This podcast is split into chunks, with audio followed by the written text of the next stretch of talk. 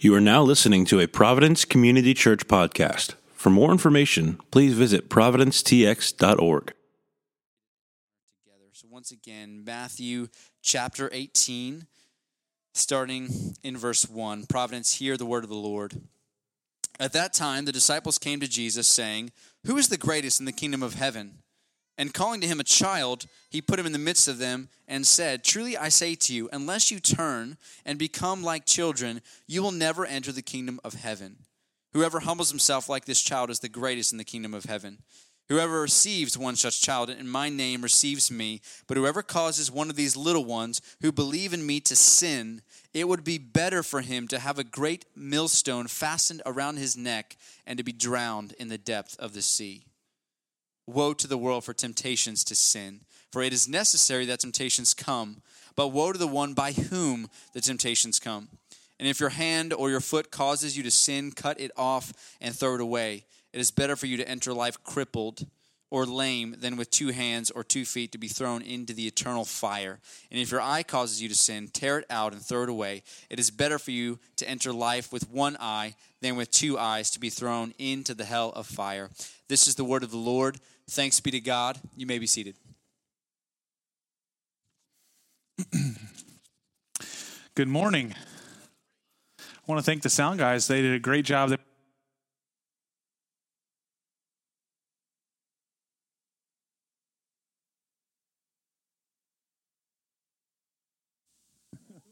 I was prepped for this moment.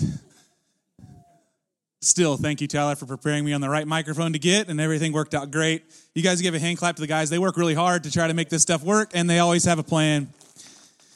Uh, my name's Kort. I'm one of the pastors here at the church. If it's your first time, I want to welcome you. As Eric said, the Green Kingdom is not our normal kingdom. But we did get displaced from our building, and uh, one of our fire sprinkler pipes bursted. The fire sprinkler system is the gift that continues to give to us here at Providence and they had one he had one last final say and uh, and and bursted. And so we have our sheetrock kind of torn out from four feet. They're going to have to remediate the building and do a lot of work in there.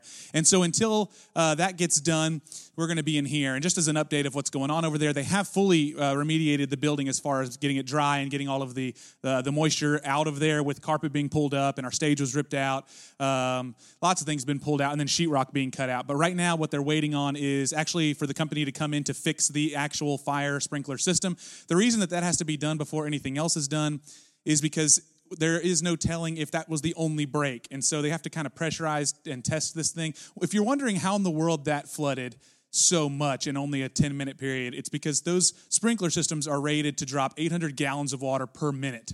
And that's because it's trying to save your lives and my life if there were to be a fire. The negative side of that is when there's no fire, okay? And so um, it, the, a lot of the water came out, and it's basically a pressurized system. So they're going to have to repressurize it again, see if there's any more breaks, and they'd rather do that when we don't have any work done rather than ruining the work that you get done. Uh, just to give you an idea of why they haven't already come, is whenever we got on the phone with them, they had 100 businesses with the same problem in the city of Houston. So we joined the ranks of the many. Okay. Uh, really encouraging news before I jump into the text is on the flip side of us being displaced from our rental facility, we closed on property, on land on Wednesday in Providence. We can celebrate that. So we are now the owners of 4.07 acres of property on Timber Forest that by the grace of God, as we raise some more funds, we'll be able to build on soon and start start to kind of clear the land. And so we're really excited about that. So we'll talk more about that at our anniversary members meeting next Sunday. Providence turns eight years old in the name of the Lord. So hopefully you guys can sign up for that. There'll be more information about that. Really, by sign up, we just mean let us know you're going to be there so we can plan for the rapscallion children. Okay?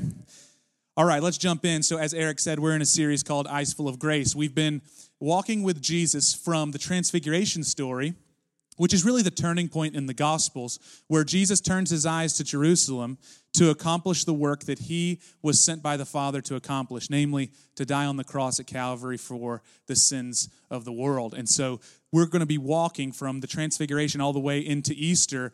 As, as we approach Easter as a church, we wanted to talk through what is it that Jesus is teaching his disciples in those final days on earth. And the reason for that is really simple. When a, if a person is able to know that it's their final days on earth, which you and I both know, or we all know, that it's unlikely that we get that opportunity. Uh, we're not going to know when our day is to go. uh, and to be with the Lord. But when you do get an inkling, whether it's a medical diagnosis or uh, some premonition that you may get, that it's the end, you typically change the things that you do and you change the things that you say and you change the people that you want to be around, right? Um, it's, kind of, it's the old Tim McGraw, live like you're dying, right? This is the idea. Uh, I don't agree with his uh, his uh, I guess conclusions about what you should do. I don't think writing the bull is is as as important as maybe talking to your kids, but nonetheless, you start to kind of lean in. You know these are final conversations. And what happens with Jesus here is intriguing because he doesn't just have these conversations, but even as he's teaching and the scribes are present and the crowds are present and the Pharisees are present, Jesus regularly turns to the disciples and talks to them in their presence.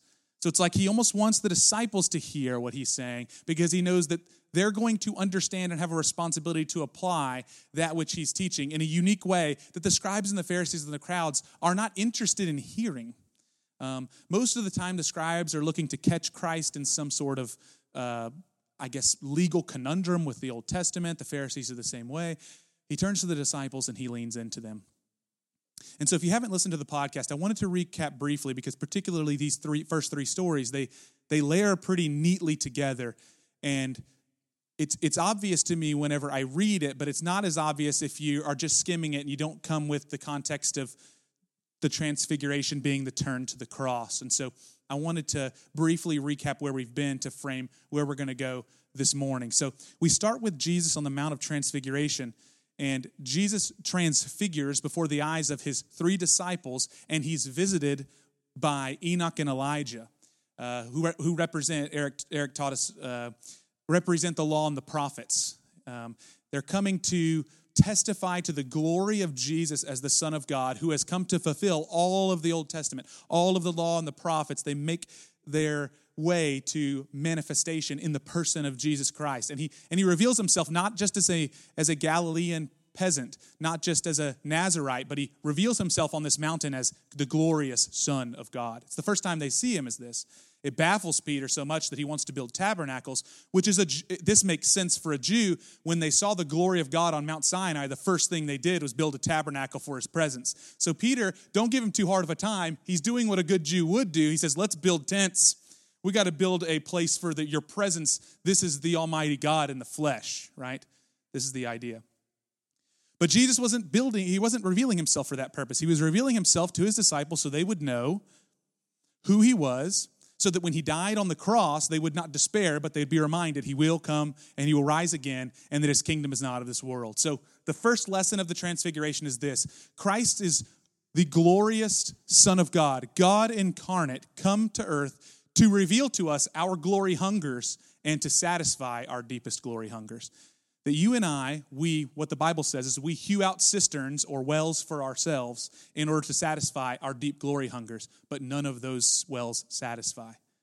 That's what the prophets said to Israel. They said, You keep going to your own wells and you drink sand, but you won't come to me, the fountain, and drink from everlasting water. Jesus shows up on the Mount of Transfiguration to say, I'm everything you've always wanted. I'm everything you've always needed. You find your complete consummation of satisfaction in me. That's what it means that Christ is glorious. Eric did a great job with this text. He said, It's not that Christ is glorious because he's bright and shiny.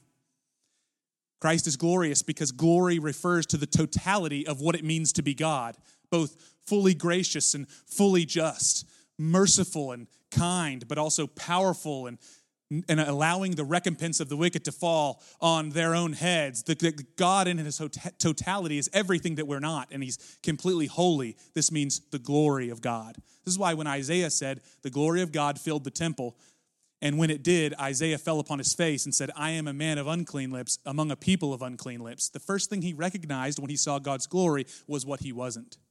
This is what happens on the Mount of Transfiguration. Then immediately they come down the mountain and they're met with a father who has a son who is uh, regularly paralyzed through seizures. But there's a, also not just a medical diagnosis, there's a demonic element that there's a demon that this unclean spirit causes him when he falls into seizures to throw himself into fires or water to destroy him, to, to kill the kid. And the father's completely helpless. He runs to the feet of Jesus and says, Please, if you can help him, please help him. And Jesus, uh, in, in the book of Mark, says, If I can help him. Everything's possible for him who believes. And we get this famous line from the Father, which you and I should claim for our own I believe, help my unbelief. This dichotomy that you and I all live in, which is that we want to believe, we do believe, but oh, God, help my unbelief. I'm not really believing always, right? And that in the midst of that dichotomy, that mixed up mess of a human being that this father is, what does Jesus do? He takes that little faith and he heals the boy. So, the first thing that Jesus teaches us after teaching us that he is the glorious one is that we access that glory and experience that glory by faith alone. That's the only way. We experience the glory of Christ, everything that you and I were created to experience, only through faith. And that what we have to recognize in order to really have faith is that we don't have it. and that we we struggle to have it, we fight to have it, and that at best we can get to the point where we say, I believe, and then help my unbelief. And now that follows and it trails back to where we are right now, jumping in the text, which is that Jesus begins to teach about greatness.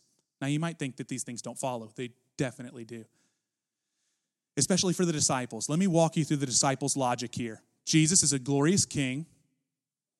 They have believed in Jesus, so they're at the ground floor of this king who's coming, right? So think about it. The disciples have to think they're Caesar. Caesar's going to get supplanted. Jesus is going to sit on the throne. They're at the ground floor. So they're really asking the question what do we need to do in order to get really high positions in this kingdom? Anybody else making sense of this? You're a part of a startup. That startup is Google. And now you're like, so how do you become CFO of Google? I know you got the CEO thing handled, right? If you were talking to Steve Jobs as Apple was blowing up, you'd probably be like, so how do I get a board member position? What are you looking for in board members? This is the disciples' question to Christ. What does it mean to be great in your kingdom? Kind of makes sense, right? Jesus is going to answer this as we should come to expect Jesus to, namely by turning the question on its head and answering in the way that you and I never never thought he would. He's not going to answer it in the way that Caesar would, and honestly, he's not going to answer it even in the reverse. He's going to do a perfectly Christ-like thing to do, which is to make us think deeply about the idea of greatness. And so I want to do three things this morning. Number one, I want to talk about what Jesus is up to here. Number two, I want to talk about why it's so difficult to apply what Jesus says here. And then number three, I want to talk particularly, and this is important, why does Jesus use children? I don't think it's incidental, I think it's fundamental. Why does Jesus use children as the analogy? So before we hop in, bow your heads with me. Let me pray for us and ask the Spirit to help us. Father, um, even now, um, we just want to recognize we need your help. Holy Spirit, even as we begin to talk about humility and greatness, we want to humble ourselves right at the outset. We don't have what it takes to ascertain any knowledge apart from your help to illuminate your word. And so now we come to you like children with open hands, asking for sustenance, asking for the bread while we're hungry. We need your word. And Lord, we also ask you that as your word comes to us, that we would have the sensitive ears to hear the sensitive heart to feel, and the courage to apply that which is really difficult. We need you right now, God, and, and we ask for your help in Jesus' precious name. Amen. Okay, let's start in verse number one, chapter 18. It says, At that time, his disciples came to Jesus, saying, Who is the greatest in the kingdom of heaven? Now, this, this uh, scenario actually plays itself out a little bit differently in different gospels. On one recording of the gospel, I believe it's Mark, Jesus actually has to confront them about it because they're having this conversation among themselves as they walk along the way. And so Jesus shows up to their conversations. What are you guys talking about? It's kind of like when your mom catches you in that conversation you shouldn't have had. It's like, what are you guys talking about? Nothing. What do you mean? We weren't even talking. So, either way, in this particular instance, they asked Jesus point blank, Who is the greatest in your kingdom? And so, Jesus, of course, calling to him a child, he put him in the midst of them and he said, Truly I say to you, unless you turn and become like children, you will never enter the kingdom of heaven. And whoever humbles himself like this child is the greatest in the kingdom of heaven. Okay, so Jesus calls a baby to the midst and says, Come and watch this with me. And then says, If you want to enter the kingdom of heaven, but you're not willing to turn and become like this baby, you got no hope. And then he doubles down and says, and if you want to be the greatest, you have to humble yourself like this one. Now, there's a lot of things, and I think we need to start. Where, what does this text not mean? because I've heard some really quirky interpretations of this text. Let me say some things. Number one, this is not a, an encouragement to child likeness, that's an encouragement to maintain immaturity for the rest of your life. We know this because of the Bible. Right? The Bible doesn't encourage that immaturity. In fact, Paul would say that when I was a child, I did childish things. When I became a man, I put away childish things. And he didn't say that as an indictment, he said that as an encouraging thought. Number two, this kind of childlikeness is not condoning primal decision making that we should go back to. Your children, as they're younger and they begin to kind of hopefully be formed out of this, they make primal decisions. Um, most or a recent conversation that I've had with uh, my kids is my son wants me to buy him a spaceship. He says, Dad, buy me a spaceship. I said, I don't have the money. Spaceships are expensive. His response to me, Dad, work. Which I, I give my wife credit for this. She has taught my son that the way in which you get money is to work. But then now he's turned to that on me. He says, So you're lazy, is what you're saying.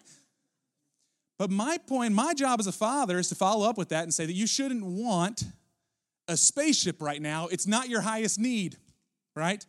But children have primal decision making in that what they want, they'll go after. This is why if you say, hey, don't grab into the cookie jar for your eighth cookie, I've already given you seven, and they go after the eighth, it's your job to say, eight's no good. If you're not doing that, we got a parenting class coming up for you, okay? But the Bible's not condoning that. The Bible's also not endorsing being unreasonable, uh, being ignorant, or lacking wisdom. Jesus is called the very wisdom of God. So that's not happening here. Or how about teaching us to be so reliant upon others that we need someone to nudge us when we need to go to the bathroom to tell us to go to the bathroom, right? That's what happens with your kids. It's not condoning that kind of behavior. So, what is the Bible saying?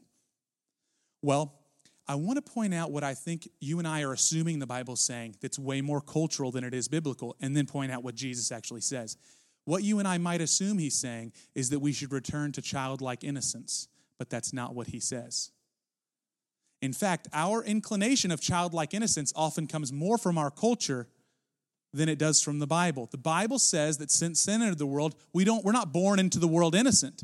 They were born into the world both shaped, molded, and tarnished by sin. But you know, the reason that we believe this is because there's a hint of truth to it, right? Like there's these times where your children will do something so innocent, and you like you want to catch it right on camera because you're like, that's so sweet. And the reason you want to catch that, though, just to bring this bring this to your mind is because it's so rare. because the rest of the time they're doing things like in a young version of what you and I do all the time, which is more sinful things, right? No, Jesus doesn't say we need to be like children because we need to return to childlike innocence. Instead, look at what he says in verse 4 Whoever humbles himself like this child is the greatest in the kingdom of heaven. It's the humility of kids that he's saying we need to model. It's the humility of children, not the innocence of children, the humility of children. What is humility? Humility is an honest assessment of who you are in light of who God is. An honest assessment of who you are in light of who God is. Now you might be saying, well children don't have the ability to do that, Kort. They don't honestly assess. And I think that's part of the point is that they don't even have to assess it. They just naturally kind of recognize where they are in the framework of let's say like the family unit. Like they know they're not the ones in charge, right? Even though they might act to be. And you and I, because we now have the revealed word and we have Christ, humility is recognizing who God is, and then in light of that, who we are. It looks something like this God's completely holy, and then we recognize that we're sinners. God's completely strong, we recognize our weakness. God's all merciful, we realize we're kind of judgy, right? Humility allows us to see ourselves in juxtaposition against God. When God gets removed, we start to build our identity by looking at each other, and then pride ensues. Because we can say, at least I'm better than my neighbor Mary, right? And then we start feeling better about ourselves than we ought, right? But it's this quality alone that Jesus leans into here, the humility. It's and I think it's intricately related to the conversations that lead up to this point. Now let's walk through this. Transfiguration, you long for glory and it's only found in Christ. Well, how do you access it? Okay, I, I, want that glory. I want to experience the glory of Jesus, but how do I do it, Kort? Jesus walks down the mountain, and what's the lesson he teaches? Faith. The only way that you access and experience the glory of Christ on a day to day basis is by faith alone. You can't do anything to work for it. You can't be good enough for it. It's only faith in the person of Christ that gives you access to this glorious Jesus. Now, why does what does that have to do with the next lesson of greatness? Well, faith is only exercised with those who possess humble hearts. Let me put it like this You can't please God until you recognize that you're not God. Augustine said at the end of his life, the great theologian, there are two things that I've learned to know and to know with great confidence there is a God, and I am not him. That's fundamental, right? And it might sound so basic. Oh, it is basic, and yet, and yet, To put it another way, you can't exercise faith in God while you're spending so much time pretending to be Him in your own life. We are too busy LARPing around, live action role playing God in our own lives to actually exercise faith in Him. And that's part of the problem. So let's walk through this. How, how do we experience God's glory? We experience it by faith. How do we access that faith? It's by humbling ourselves before God and then believing in the one true Son of God. Now, I want you to focus in on here on, on verse number three. He says, Truly I say to you, unless you turn and become like children, you won't even enter the kingdom. What's that language? Turn. Where have you heard that before? Acts chapter 2. Peter tells the people who were there listening to him, very first time the gospel's preached, turn, repent, and save yourself from this crooked generation, right? Turn. This idea of repentance is woven into Jesus' words here. He's saying that unless we repent fundamentally at the very initial and recognize that we're not God, we can't enter the kingdom. This mirrors Jesus' words in John 3 to Nicodemus when he says you have to be born again. Why is the child used as an analogy here? Because he's saying you got to become a spiritual baby. You got to recognize what you don't know. And that you need to recognize that what you don't know is a lot more than what you think you don't know right now and that that's actually fundamental to what it means to be a Christian is that you have to come to God open handed and say, the way I've been trying to wire my life is a complete mess and it's my fault. And I need you. I need you to step in. I need you to save me for myself. I need grace. Then he goes on in verse 4 to say, the, great, the greatest in the kingdom will be those who humble themselves like kids. On Wednesday, we were able to go to the property a little bit and celebrate uh, purchasing the land. And so we brought all the kids because we, we do that as, typically as much as we can. We try to bring all the kids along. It wasn't the best decision. There was a cottonmouth snake there and uh, a pretty big one actually. And so I don't know if that's an omen. I probably need to go back and kill this snake just for the sake of all of us. But nonetheless, we, we had the kids there and, and they were running around. And I was just thinking of it in, in light of the sermon. Like, what do we do if we were observing these kids? Put yourself in the eyes of the disciples. You know, we had the kids, they were playing, they're falling down, getting up, laughing, having a good time curiosity, they're wandering around. They're way more apt to want to go into the woods than any of the parents are. Like we're all kind of standing around. They keep going further than we want them to go. Like, hey, come back. There's snakes. There's no snakes. Big snake. You know, whatever. A few other things though, like the, our, the kids were there, they're young enough. They weren't measuring themselves up to other kids just yet. Like they weren't focused heavily on appearances. Like there weren't any brand checking going on with clothing or shoes. I noticed. There wasn't any jockeying for social clout, namely because there is no social clout available for them in that instance. But I also recognize that even though may, they may pretend to be, they know they're not the decision makers in the room. They know they're not the ones in charge, and they were focused more on enjoying themselves rather than trying to express their, you know, power in the room because they knew that their parents are there and they're the ones who are going to tell them when we're going to dinner and when we're leaving. And I think that what Jesus is after here is that what's fundamental to faith is that you and I recognize we are not the ones on the throne. You and I fundamentally have to recognize God calls the shots, and our enjoyment of Him is intricately tied to how willing we are to accept that, not just at a theoretical level, but at a functional level. Like our everyday life, our joy is attached to how much we're willing to relinquish into the hands of Almighty God. And the more we maintain and retain for ourselves, which by the way is called pride, the less joy we get to experience in the glory of Christ. Now, you might be saying, why are you talking about pride, Kort? We can't talk about humility unless we talk about pride. It's two sides of the same coin, right? So, if humility is self awareness in light of who God is, then pride is this perverted, kind of grandiose self obsession that neglects God altogether. So, our very first parents exercised pride because they, they were self obsessed, but they were self obsessed in a way that removed God from his place. We want to create a scenario where we are gods, where we supplant God from his throne, and where we create a world in our own image and in our own likeness that we don't get to revel in the fact that we were created in the image of God, but we want to have the world created in our image. This is pride. Pride's always craving, never satisfied. Why? Because just like the lesson on the Mount of Transfiguration, Pride eliminates God from the equation, taking away our source of drink, our source of food, our source of sustenance, our source of joy, and then trying to find it everywhere else. So pride tries to define the self, finds them finds itself miserable at the task, but then just keeps trying to do it on a loop. Right? Pride tries to define the self apart from God, and then you realize that you don't live up to your own self identity, so you just try something else. We've been doing this since middle school, right? And, and we kind of continue to do that on a loop. The reason adults are so much more apt to be inundated with pride is because we grew into adults. And as children go into adulthood, they grow in self awareness and they grow in awareness of the hierarchy of the world. And so the reason I say middle school is because it's around middle school, maybe earlier for some of you, especially the gals in the room. Gals, y'all become way more self aware quick, more quickly than guys. I know it's not good for me to be gender stereotypical, it's just true. All right, girls are typically, they, they recognize things more quickly. I'm like, guys are on, on the whole less observant. And it starts pretty early. Like girls kind of look around and they, they see things that are happening socially that young boys are just totally not aware of. And guys we almost, some of us just never grow out of it like me. It's like my wife could pick up on things that are happening in a room had no idea they were happening. And this happens too with children but nonetheless it's still kind of boy or girl they get to this place where they start asking these kind of questions. Who am i? Where do i fit? Where do i contribute these identity questions. It's why if you're a parent in the room, as your kids get into the middle school, high school age, it's a, it's a struggle because there's this wrestling going on internally. This internal dialogue is happening, and they are wrestling with something that's very fundamental to the human experience. We grapple with this idea. And the reason that this turns to pride is because pride cares about what everyone else thinks except for God including yourself, right? This is pride. Pride is every opinion, every affirmation or deaffirmation, every approval or disapproval matters except God. You could see this very obviously on social media, right? It's like everyone's likes or dislikes or comments or not comments. It doesn't even have to be an overtly evil comment towards you. It could just be that somebody that you really know and are close to didn't like it. That must mean that therefore they disapprove of it, and that just crushes you.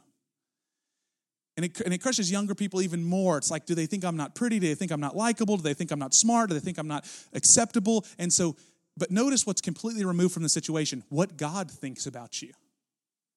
That becomes basically remotely useless, especially to young people. And we think as adults that we start to move beyond this. But here's what I'll say we get better at coping with it, but we really just become more and more cynical, more and more uh, hardened to the idea. Like we start saying things like this Well, I don't care what they think as though, as though other people's opinions don't matter at all. But it's because we haven't learned to actually apply the truth of the gospel, which is, yeah, okay, I care what other people think. I just don't care what other people think as much as I care about what God thinks. And people can be wrong. Amen? People can be wrong. Hey, listen, if people can be dumb, people can be wrong. And people can be dumb. Exhibit A, okay? All right. C.H. Spurgeon said this The demon of pride was born with us, and it will not die one hour before us. See, some of us, we think there's going to be a time we've conquered, that we have slayed the demon of pride. We picture ourselves as Gandalf, who comes back as Gandalf the White after slaying the dragon, and that's the day. One day I'm going to come back as the greater version of my Christian self, having slain the dragon of pride. Spurgeon says, No, it will be with you not one hour before you die. The very last moments, as you're breathing your last, it'll still be vying for your heart because you're born with it. And so was I. So, how do we combat that? Well, Jesus says this the humble man recognizes his need for God and places faith in him, in Jesus Christ, to both heal him from pride and save him so that he might experience the glory of Christ in communion with God again. That joy, that peace. But listen, it's not just joy and peace, it's contentment, it's rootedness, it's security we're a very fragile society because we're a very insecure society because we don't have rootedness in the person of Christ. We're all looking for our identity in all of these glue and tape ways, and therefore we're very fragile. If you don't think we're fragile, think about how angry we get whenever someone disagrees with us. Listen, Jesus is teaching us this. The only pathway to true greatness is check this out. Wake up, look squarely at your face in the mirror, and realize this one thing you're not great. I know that's not popular. Like, listen, my third grade teacher told me I am great and that only I'm that great. No one else. I'm like a snowflake, just like me, only me, great.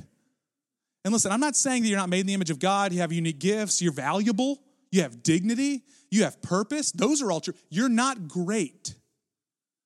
God is great. Here's what you are. Here's what I am. I'll just use myself so I'm not so offensive. I'm messy, prideful, self indulgent, weak, See, now only then, when I look at myself in the mirror and I tell myself the truth, then I can look up to God and what do I see there? He is great. He needs no one. He is consistent. He's never changing. He is exalted, holy, perfect, powerful, full of might. And this is the key and loves someone like me. And and not just like, oh yeah, I, I, I pity him. No, loves me, wants me, desires me. How do I know that? Because of the story of Jesus. Because Jesus walked to the cross to have communion with me, wants me, someone like me. Now, there's nothing more humbly than this, is there? Listen, if you've heard the gospel and you think that the gospel made you feel pride, you've missed the gospel. The gospel's humbling. It's all that needed to be done in order to welcome a sinner like me, and it was done because I was loved. That's a humbling thought. It's like receiving a gift at a Christmas party and you forgot to bring a gift. Like, oh man, this is terrible. But in another sense, it's all recept it's all reception, getting. Okay, now, why is it tough to do this though? Why is it tough?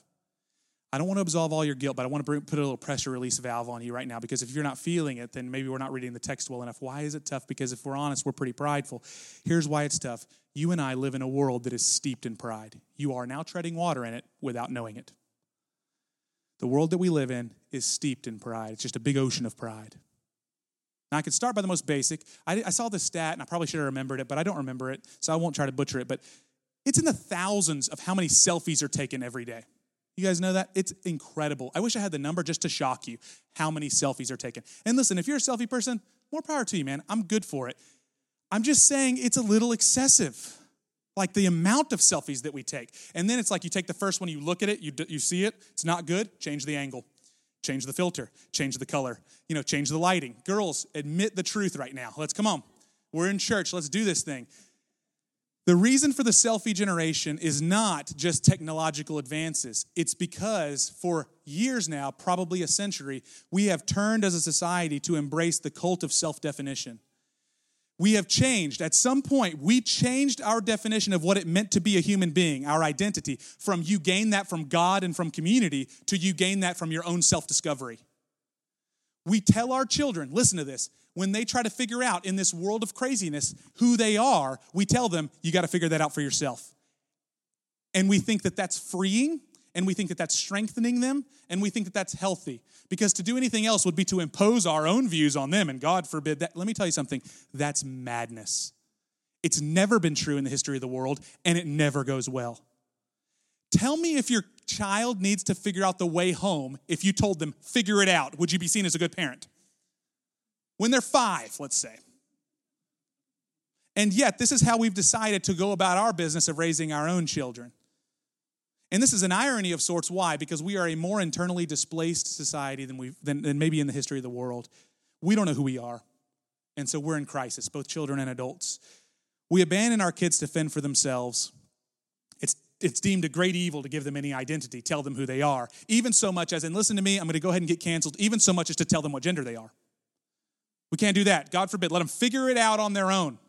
We can't even tell them the identifiers of how they might find out who what gender they are. No, let them figure it out on their own. Let them feel around in the dark. And listen, I want to say this because I think it's important. Some of you were raised that way. It's why you do it to your kids. But it's just like teaching your kid to swim by throwing him in the deep end of the pool because that's what dad did to you. Maybe it worked for you, maybe it drowns your kid. It doesn't make it the right way. It's sad, you know, we we find ourselves imposing upon our children by giving them any semblance of identity. And I think it's, I know that this is not going to be popular, but it's, it is absolute madness. Our modern pride has so pervasively dominated our culture that I can't even talk about humility without talking about this. Because if you don't know that you're swimming in a culture full of pride, then you might think that you could just sit still and you'll be okay. Let me say this Perhaps there was a time in human history, I want to make room for this. I'm dubious about whether this is true or not, but uh, perhaps there was a time in human history where you could have felt confident that because of the Christian culture that surrounded your family, there were bumpers around your kids and around you from falling off the cliff too drastically. Like maybe there was a time. I know that that's historically some people say that. It's like, well, you know, the reason it's so dangerous right now is because, you know, we don't have the the Christendom culture around us in order to guard us from the worst. And okay, maybe that's true. Let me tell you something that was is not even debatable. That's not where you are now, though. Just eliminate that from your mind. You are not in that culture that has bumpers around you and your kids where it's not all that dangerous if they try to figure out their way. Maybe that's too theoretical. What I mean is, it's not like letting your kid out in the backyard to figure out and explore because there's fences and you know they're going to be okay. That's not what you're doing whenever you're not helping your kids find identity right now by speaking life into them. What you're doing is sending them out into Yosemite National Park on the top of peaks, hoping they don't fall off. That's what's happening in our culture. Or maybe a better analogy would be getting in the middle of the rapids at Niagara Falls and saying, I hope they learn how to swim. The very air you breathe and the very air that I breathe is confirming to us that our life is our own to define at the very basic and fundamental sense of the word, and that anyone who disagrees with you or me about our lived experience and our lived truth deserves to be canceled because well, how dare they disagree with what I've decided I am? And so I just want to say, as we think through this, these cultural considerations, don't assume you're standing still. Picture yourself in this culture as you are in the midst of rapids and they are pulling you a direction. And to really apply Jesus' words here means that you're going against the stream just to stay in one spot. In the Old Testament, they used to have this idea called blessing. You see this all the way from Genesis throughout. And it's where the fathers would bless their children, look them in the eyes upon their death, and bless them. In light of who God is, this is who you are, son. And they would speak life to them. And listen, the blessing was so important that they would shed tears if you missed the blessing, hence Esau. He goes out to hunt for his dad. Jacob kind of slithers in and does his thing. And then Esau's weeping because he doesn't get the blessing. Because your identity from then on is going to be lived out of these words that were spoken to you. And every single parent knew this as their intrinsic responsibility to give blessings to their kids, to speak identity to them. And then there's our culture that decides we're going to say nothing. Our culture decides we're not going to be blessing our kids at all. We're just going to let them kind of figure it out, wade through it all. And this is sad, of course. Why? Because our, our kids are going through identity crisis after identity crisis after identity crisis. And then here they are. Here's the responsible parties, the parents, the ones that God's called in order to impart to the next generation. And we're just silent. We're not telling them. And, and I, I really want to, I can't overstate this. You need to be blessing your children. And if you're not a parent in the room, I want to tell you this. This has nothing to do with marital status. You need to be blessing the next generation too.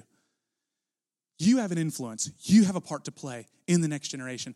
100%. It's not just parents in the room, it's grandparents, it's singles, it's everyone that's under the sound of my voice. Are we blessing the next generation and speaking the truth of God to them?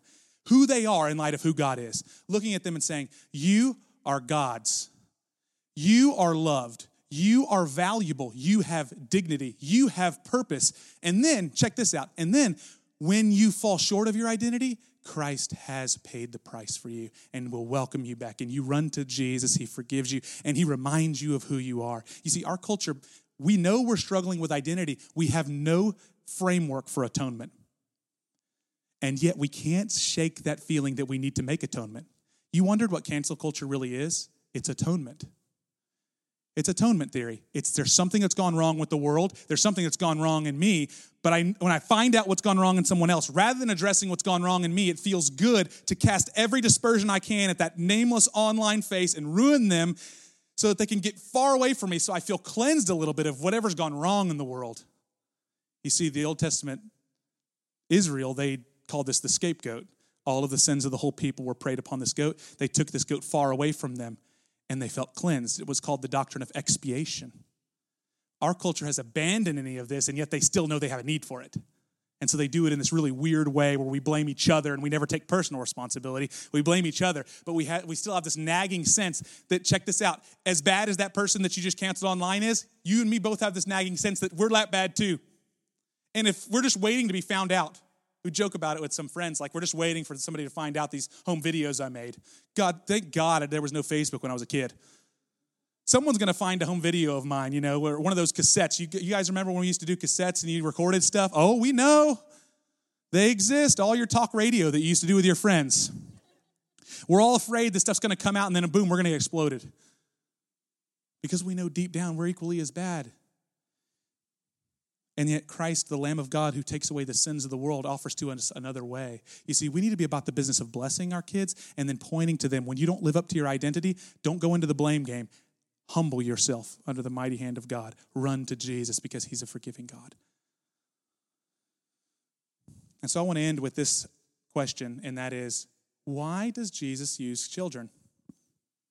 Is it incidental, like an analogy, like sometimes you just pick up something and you use it as a word play, or is it fundamental? I think it's fundamental to his point. In verse 5, he says, Whoever receives one such child in my name receives me. Whoa, we could do a whole sermon on that one. Receiving a child is receiving, like receiving Christ. Okay. But whoever causes one of these little ones who believes in me to sin, it'd be better for him to have a great millstone fastened around his neck and be drowned in the depths of the sea. That is an intense warning. But he doesn't even stop there, he continues. Woe to the world for temptations to sin. It's necessary for temptations to come, but woe to the one by whom temptation comes. This is important. He's saying temptations are going to come, but Jesus is warning those who would either A, actively tell the next generation that things that are right are wrong and things that are wrong are right and tempt them to sin. He's saying it's better for you to tie a millstone around your neck and throw yourself in the middle of Lake Houston than to lead kids astray because they're so malleable. And whenever you tell them, whatever you tell them, they'll believe and take it to the bank. Or, and this is what we need to hear right now as Christians, or we are still culpable if we say nothing. If we leave our children directionless, we are no better. If we if we say figure it out on your own but we don't give them the god-given direction in the scriptures how are we any better than leading them astray actively? The answer is there are both sins of commission and omission and there that is a grave sin of omission. We need to be actively pointing to this is who god is and this is who you are and this is how you ought to live in the world. But then he goes on. And this is basically the Sermon on the Mount talk, but he uses it here instead. And if your hand or your foot causes you to sin, cut it off and throw it away. It's better for you to enter life crippled or lame than with two hands or two feet to be thrown into the eternal fire. Hope the red, red lights are going on with these warnings. And if your eye causes you to sin, tear it out and throw it away. It's better for you to enter life with one eye than with two eyes and be thrown into the hell of fire. Red lights. Warning. That's scary. What does he say here? Well, let's just walk through it if your hand causes you to sin or becomes the, the instrument of temptation, it's better to cut the thing off. If your eye becomes the instrument of temptation, it's better for you to pluck the thing out. If you are the instrument of temptation, fill in the blank. That's what he says. If you and I become the instrument of temptation rather than the instrument of good for God's glory to our children and the next generation, we deserve to be cut off. That's how bad it is. That if your influence is actually actively leading them astray, cut the hand off, right? Cut the eye out. That's how serious Jesus takes it. Now, why, why use this, uh, this kid's analogy here? Jesus, why are you going this route? Well, when we think of greatness, we rarely think of things like children's ministry, do we? Anybody else? Like when you think of statues of great men and women who are chiseled into stone, who were they? We don't typically think the ones who are teaching our children right now. We don't typically think of youth ministers, right? We're like, oh, youth ministry, ha, the stepping stone to greatness. How about this? When we think of greatness, moms, do you think of your job or do you think of motherhood itself? How well you do in your career or how well you do at home? Dads, same thing. Do you think of how well you're doing in your career, how much you're climbing that ladder, or are you thinking how you're investing at home? Typically, don't think of teachers being etched into the monuments in the Washington Mall. And yet, Jesus says the greatest among you will be the ones who are receiving the children and becoming like them, investing, imparting into the next generation. Another question to ask might be something like this You might think of greatness and say, Well, like the disciples, how am I going to be remembered? And I don't think that's a terrible thought if it's framed well. But here's the question Jesus is asking you What exactly are you imparting to the next generation? Because that will form you to be remembered for good. It's not, well, how will people remember me? The question we should be asking is, what am I actually pouring into the next generation that inevitably will remember me?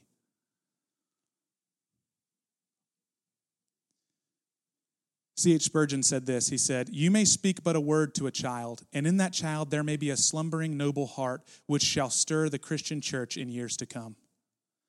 I loved Spurgeon because he was known as the Prince of Preachers, probably no one more famous than this man for preaching, and yet regularly he comes back to children as his aim in his preaching. Why? Something that people don't know about Spurgeon was that he was very, very famous for starting orphanages over a hundred of them in his lifetime, on top of leading the Metropolitan Tabernacle, preaching, you know, multiple times every single Sunday. You know, he's he's the man that people would sail across the Atlantic to come and listen to preach. And what did he spend his time doing? Caring for kids. And here he gives you a snapshot into the way in which he views legacy. You don't even know the child that you spoke the word of life into, if that would be the slumbering heart through which God rose up the next Billy Graham. Could you imagine the person who, spoke, who was Billy Graham's children's ministry leader? Who knew, right? It's like, who knew? Who knew that, you know, you would be the one to be teaching old John Piper the book of Romans whenever he was five? Only for him to preach the book of Romans for 14 straight years? Nobody knows, is the answer. And yet, Jesus says if you want to know what true greatness looks like, it's how do we engage and impart with the next generation? How do we view greatness? Nehemiah is a book that was written to talk about a, a real fight that was going on in the children of Israel's history. Nehemiah returned from Babylonian exile with a few, a handful of, of really radical and passionate Israelites who wanted to rebuild the temple and they wanted to rebuild the city of Jerusalem. And he knew opposition. This man knew what it was like to be in a fight. He was not in a culture that was positive towards his building. At one point, he's building with one trowel in one hand, the wall, and in his other hand, he has a sword to defend himself from the people who are actively trying to kill him as he builds. His buddy Ezra is trying to build, rebuild the temple because they want the city of God to be rebuilt again, but there's a lot of people who are against this. And at the end of it all, they end up succeeding in their endeavors and they rebuild it and they call the people of God to repentance. And Ezra stands forth and he reads the word of God for the first time in years. And people come humbly and they repent. And then at the very end of the book, Nehemiah has one line. It's always stuck with me. You don't have to turn there because it's very short. He says this after he records everything about his journey Remember me, oh my God, for good.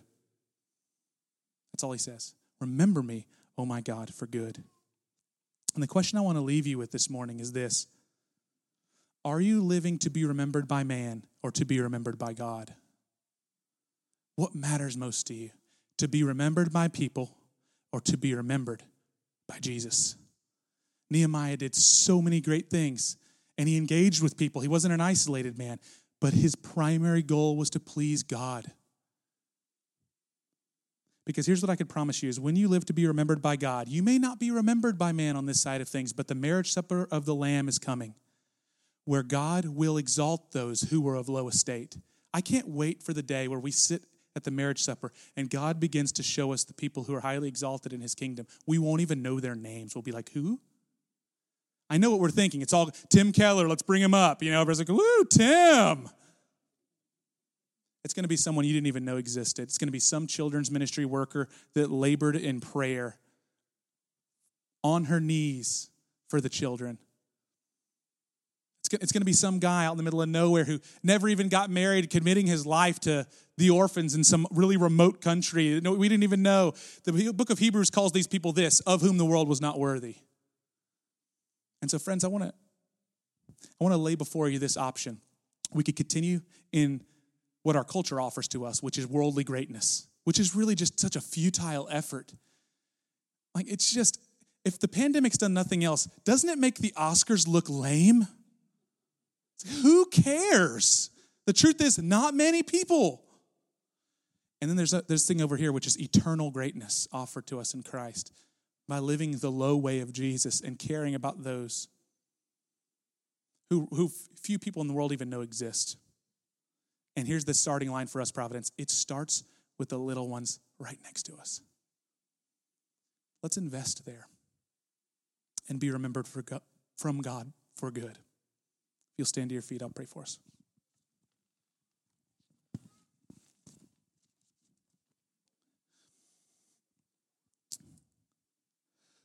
Lord, I just want to confess to you that when I look at myself in the mirror, there's not a there's not an everyday regular recognition of just how much I need you because I think of myself more highly than I ought and so I ask for your forgiveness. Father, I pray that those under the sound of my voice that this would not be a sermon received about marital status, but it would be for the body of Christ to recognize our responsibility to impart, humbly impart to the next generation the gospel. Everyone under the sound of my voice, my God, I ask, would we rally around this call?